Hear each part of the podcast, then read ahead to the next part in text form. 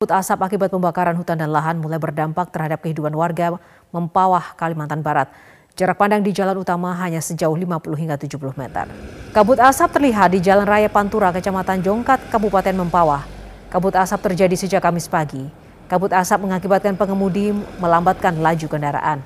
Kabut asap juga mengganggu aktivitas pelayaran di Sungai Kapuas. Untuk menghindari kecelakaan air, sejumlah kapal motor memilih bersandar di pinggir Sungai Kapuas.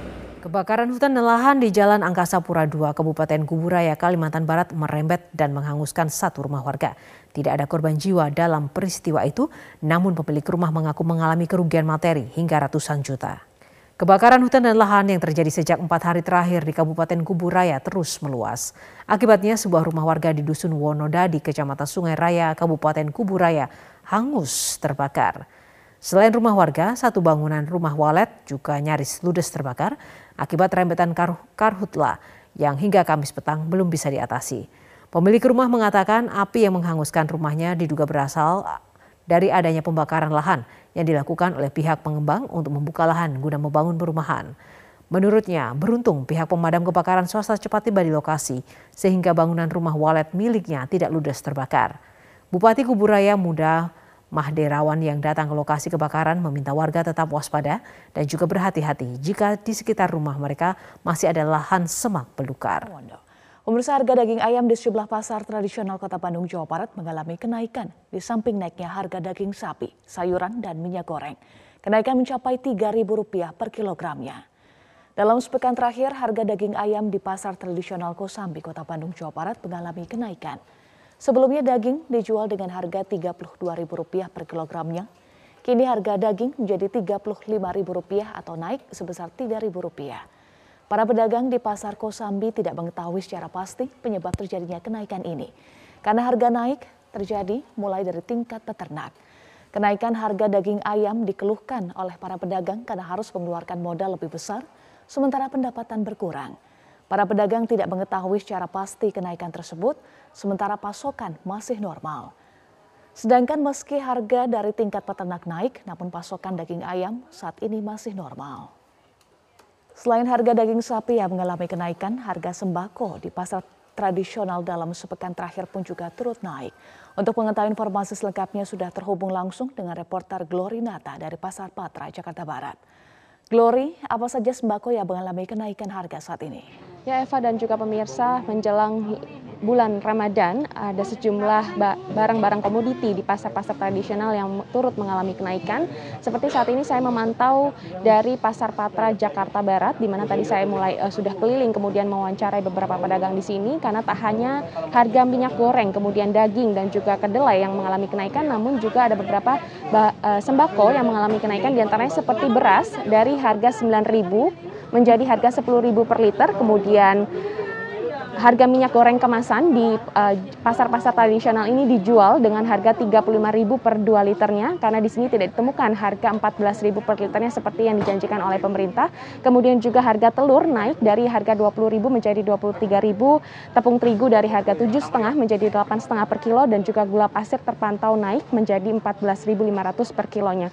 Dan memang menurut pantauan kami di pasar tradisional ini sudah mulai naik ya harga sembako dan juga harga bahan pokoknya dan hal ini cukup meresahkan masyarakat, baik itu pembeli maupun para penjual. Seperti misalnya uh, masalah kelangkaan dan juga kenaikan harga minyak goreng yang tak, tak kunjung usai hingga saat ini, kemudian juga disusul dengan harga kedelai yang cukup naik dari harga 8,5 per kilo menjadi 12.000 per kilonya dan hal ini tentu saja berdampak pada penjualan harga dari tempe dan juga tahu. Selain itu juga selain harga sembako naik, ada beberapa harga bahan pokok yang turut mengalami kenaikan di antaranya seperti cabai rawit dari harga 40.000 naik dua kali lipat menjadi 80.000 per kilonya. Kemudian harga tomat dari 10.000 menjadi 20.000, bawang merah dari 40.000 menjadi 48.000 dan harga daging sapi di pasar Patra ini terpantau dari harga 130 menjadi 140.000 per kilonya. Dan saat ini dari pedagang daging sapi saat ini masih melakukan mogok berjualan, namun tadi terpantau ada satu orang yang sudah memulai membuka lapaknya untuk menghabiskan stok daging yang lama. Dan melihat situasi saat ini tentu saja dari masyarakat baik itu pembeli dan juga penjual berharap intervensi dari para pemerintah untuk menstabilkan kembali harga pasokan dari uh, komoditi di pasar-pasar tradisional mulai dari minyak goreng, kedelai, kemudian daging sapi, cabai rawit, tomat dan juga hingga bawang merah karena melihat uh, menjelang lebaran harga-harga komoditi di pasar-pasar tradisional ini akan lebih melonjak naik lagi. Dan berikut ini mari kita dengarkan keluh kesah dari pihak pembeli dan juga penjual. Aksi unjuk rasa terkait sengketa lahan di kantor DPRD Kabupaten Rokan Hilir Riau berlangsung ricuh. Masa dan petugas Satpol PP terlibat aksi saling dorong hingga membuat kaca pintu gedung DPRD pecah. Aksi unjuk rasa dari sekelompok masa yang mengatasnamakan Aliansi Mahasiswa dan Masyarakat Petani ini mencoba memasuki kantor DPRD untuk bertemu langsung dengan DPRD Rokan Hilir Maston, namun dihalangi oleh petugas Satpol PP. Aksi saling dorong tak terelakkan hingga kaca kantor DPRD pecah.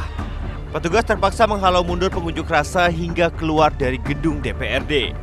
Pengunjuk rasa menuding oknum ketua dan anggota DPRD Rokan Hilir telah menyerobot lahan masyarakat Sinaboy yang dibagikan ke warga kecamatan Bagan Sinembah yang juga merupakan tim kampanye ketua DPRD pada pemilu lalu. Masa meminta agar oknum ketua dan anggota DPRD Rokan Hilir mengembalikan lahan tersebut kepada warga Sinaboy.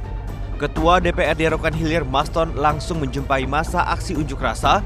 Dirinya membenarkan bahwa lahan tersebut miliknya, namun telah dihibahkan ke warga Sinaboy. Aksi unjuk rasa terkait sengketa lahan di kantor DPRD Kabupaten Rokan Hilir Riau berlangsung ricuh. Masa dan petugas Satpol PP terlibat aksi saling dorong hingga membuat kaca pintu gedung DPRD pecah. Aksi unjuk rasa dari sekelompok masa yang mengatasnamakan Aliansi Mahasiswa dan Masyarakat Petani ini mencoba memasuki kantor DPRD untuk bertemu langsung dengan DPRD Rokan Hilir Maston, namun dihalangi oleh petugas Satpol PP. Aksi saling dorong tak terelakkan hingga kaca kantor DPRD pecah Petugas terpaksa menghalau mundur pengunjuk rasa hingga keluar dari gedung DPRD. Pengunjuk rasa menuding oknum ketua dan anggota DPRD Rokan Hilir telah menyerobot lahan masyarakat Sinaboy yang dibagikan ke warga kecamatan Bagan Sinembah yang juga merupakan tim kampanye ketua DPRD pada pemilu lalu. Masa meminta agar oknum ketua dan anggota DPRD Rokan Hilir mengembalikan lahan tersebut kepada warga Sinaboy. Ketua DPRD Rokan Hilir Maston langsung menjumpai masa aksi unjuk rasa. Dirinya membenarkan bahwa lahan tersebut miliknya, namun telah dihibahkan ke warga Sinaboy. Aksi seorang remaja mencuri kotak amal masjid di kota Bengkulu terekam kamera pengawas. Aksi yang dilakukan seorang diri itu dilakukan dengan merusak kotak amal masjid dan membawa seluruh uang di dalamnya yang diduga mencapai jutaan rupiah. Kamera pengawas CCTV Masjid Al-Hidayah di Jalan Dempo, Kelurahan Sawah Lebar, Kecamatan Ratu Agung Kota Bengkulu ini merekam pelaku yang menggunakan sebuah obeng merusak kotak amal yang tergantung di depan pintu masuk masjid. Menurut pengurus Masjid Al-Hidayah, kasus pencurian kotak amal baru diketahui pada keesokan harinya. Dari rekaman kamera pengawas CCTV pula diketahui, pelaku juga ingin membobol rumah penjaga masjid. Pihak pengurus masjid telah melaporkan peristiwa pembobolan kotak amal masjid ke Mapolres Bengkulu. Pemirsa libur Hari Raya Nyepi dimanfaatkan warga berlibur ke tempat-tempat wisata di sejumlah daerah di tanah air. Kondisi arus lalu lintas terpantau ramai di Berangan, Merak, dan ke Tapang. Betul sekali. Sementara di Jawa Tengah kita simak bersama pemirsa sebuah jembatan ramai dikunjungi warga setelah sempat viral di media sosial. Di Bogor, Jawa Barat, dari hasil pantauan petugas dan CCTV di Simpang Gadok, titik kepadatan terpantau hanya terjadi di lokasi wisata seperti Taman Safari Cisarua dan Taman Wisata Matahari. Di pagi hari petugas juga memperlakukan aturan ganjil genap bagi kendaraan yang hendak menuju ke puncak. Sementara rekayasa satu arah atau one way sempat diterapkan bagi kendaraan yang mengarah ke Jakarta dari puncak pada siang hingga sore hari. 185 personil dikerahkan di jalur wisata puncak untuk menghindari kemacetan parah seperti akhir pekan lalu. Di pelabuhan penyeberangan Merak Bakauheni hingga Kamis malam, penyeberangan Merak khususnya dermaga eksekutif dipenuhi kendaraan pribadi dan truk ekspedisi. Kondisi ini terjadi akibat meningkatnya volume kendaraan dan cuaca buruk. Di dermaga reguler terpantau ramai lancar, antrean hanya terjadi pada kendaraan yang siap naik ke feri. Pihak ASDP menyebut telah mengoperasikan 28 kapal untuk masa libur kali ini. Sementara itu di Pelabuhan Ketapang Banyuwangi, Jawa Timur, mulai pukul 6 pagi ini dibuka kembali untuk jalur penyeberangan dari Pulau Jawa ke Pulau Bali setelah ditutup selama 29 jam untuk menghormati perayaan Nyepi di Bali. Kepadatan terjadi di areal parkir Pelabuhan Ketapang, terutama truk angkutan sembako yang akan menuju ke Bali. Untuk mengantisipasi lonjakan arus kendaraan, pihak ASDP Pelabuhan Ketapang telah menyiapkan kantong-kantong parkir di luar pelabuhan. Sementara itu di Klaten, Jawa Tengah, sebuah jembatan yang menghubungkan kampung terisolir di lereng puncak Gunung Merapi, Kampung Gir Pasang, Desa Tegal Mulyo, Kecamatan Kemalang, Klaten, Jawa Tengah, ramai didatangi warga saat libur setelah viral di media sosial. Jembatan sepanjang kurang lebih 120 meter ini mampu menyedot ribuan pengunjung untuk datang menuntaskan rasa penasaran mereka. Jumlah pengunjung mencapai 3.000 orang saat hari libur. Jembatan yang berada di ketinggian kurang lebih 1.100 di atas permukaan laut ini membuat para pengunjung rela berdesak-desakan menyusuri jembatan gantung yang hanya selebar 1,5 meter. Sementara itu kapasitasnya maksimal jembatan hanya 40 orang. Yang menjadi daya tariknya adalah di kanan kiri jembatan, para pengunjung bisa menyaksikan pemandangan alam yang asri dan menyejukkan. Di sini, anu, para pendatang itu ingin tahu seperti apa sih pasang dan katanya desa itu benar kan benar. Tapi itu, ya saat ini ya sudah disetting-setting seperti ini, akhirnya ya seperti inilah sekarang. No, fasilitas terbaru yang menjadi daya tarik soal jembatan bisa diceritakan Pak. Ya. Jembatan sama gondola ya? Gondola sama jembatan ini aja. Ah, Selain jembatan gantung, destinasi wisata di Kampung Girpasang juga memiliki wisata lainnya, yakni gondola yang melintas dari seberang menuju Kampung Girpasang berkapasitas enam orang sekali jalan. Ada pula tempat-tempat yang menyuguhkan aneka hasil bumi dari hasil panen warga setempat. Mulai sayur-sayuran hingga beragam buah-buahan segar. Selamat pagi Indonesia, pemirsa Rumah Sakit Darurat COVID-19 Wisma Atlet Kemayoran dan Pademangan Jakarta menunjukkan tren penurunan pasien dan hingga Kamis pagi, bed okupansi rate atau BOR menunjukkan angka 24 persen. Ya pemirsa jumlah pasien COVID-19 yang dirawat di SDC Kemayoran hingga Kamis pagi berjumlah 1.881 orang atau berkurang 278 orang dari hari sebelumnya. Sementara di Wisma Atlet Pademangan masih merawat 1.148 pasien.